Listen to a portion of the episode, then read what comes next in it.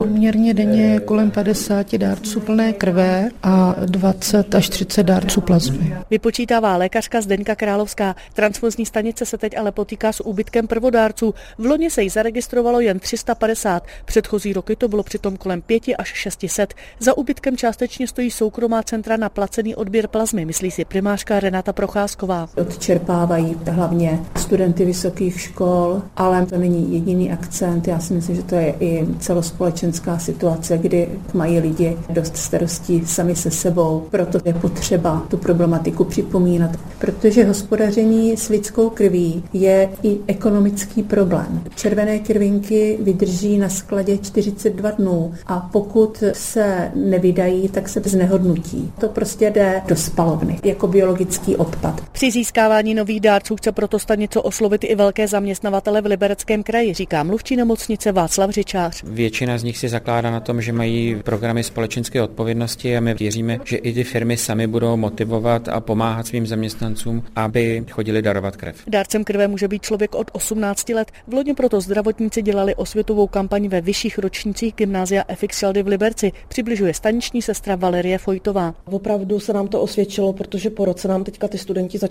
chodit darovat. Teďka během 14 dnů tady byli tři studenti z tohoto gymnázia. I když je dárcovství krve v nemocnici dobrovolné, stanice se přesto snaží dárcům odvděčit alespoň drobnými benefity, říká lékařka Zdeňka Králová. Mají proplacené cestovné, potom dostanou svačinu před odběrem a po odběru, poukázku na 100 korun na občerstvení do jídelny krajské nemocnice v Liberci a mají potom odečet zdaní za jeden odběr 3000 korun, nárok na den volna u těch lidí, kteří nemohou přijít ve svém volnu. V loni provedla transfuzní stanice v Liberci přes 10 000 odběrů krve a 5 000 odběrů plazmy. Krevními přípravky zásobuje nejen krajskou nemocnici Liberec, ale i nemocnici v Jablonci nad Nisou, v Tanvaldě a pražskou Tomajerovu nemocnici. Jana Pavlíčková, Český rozhlas.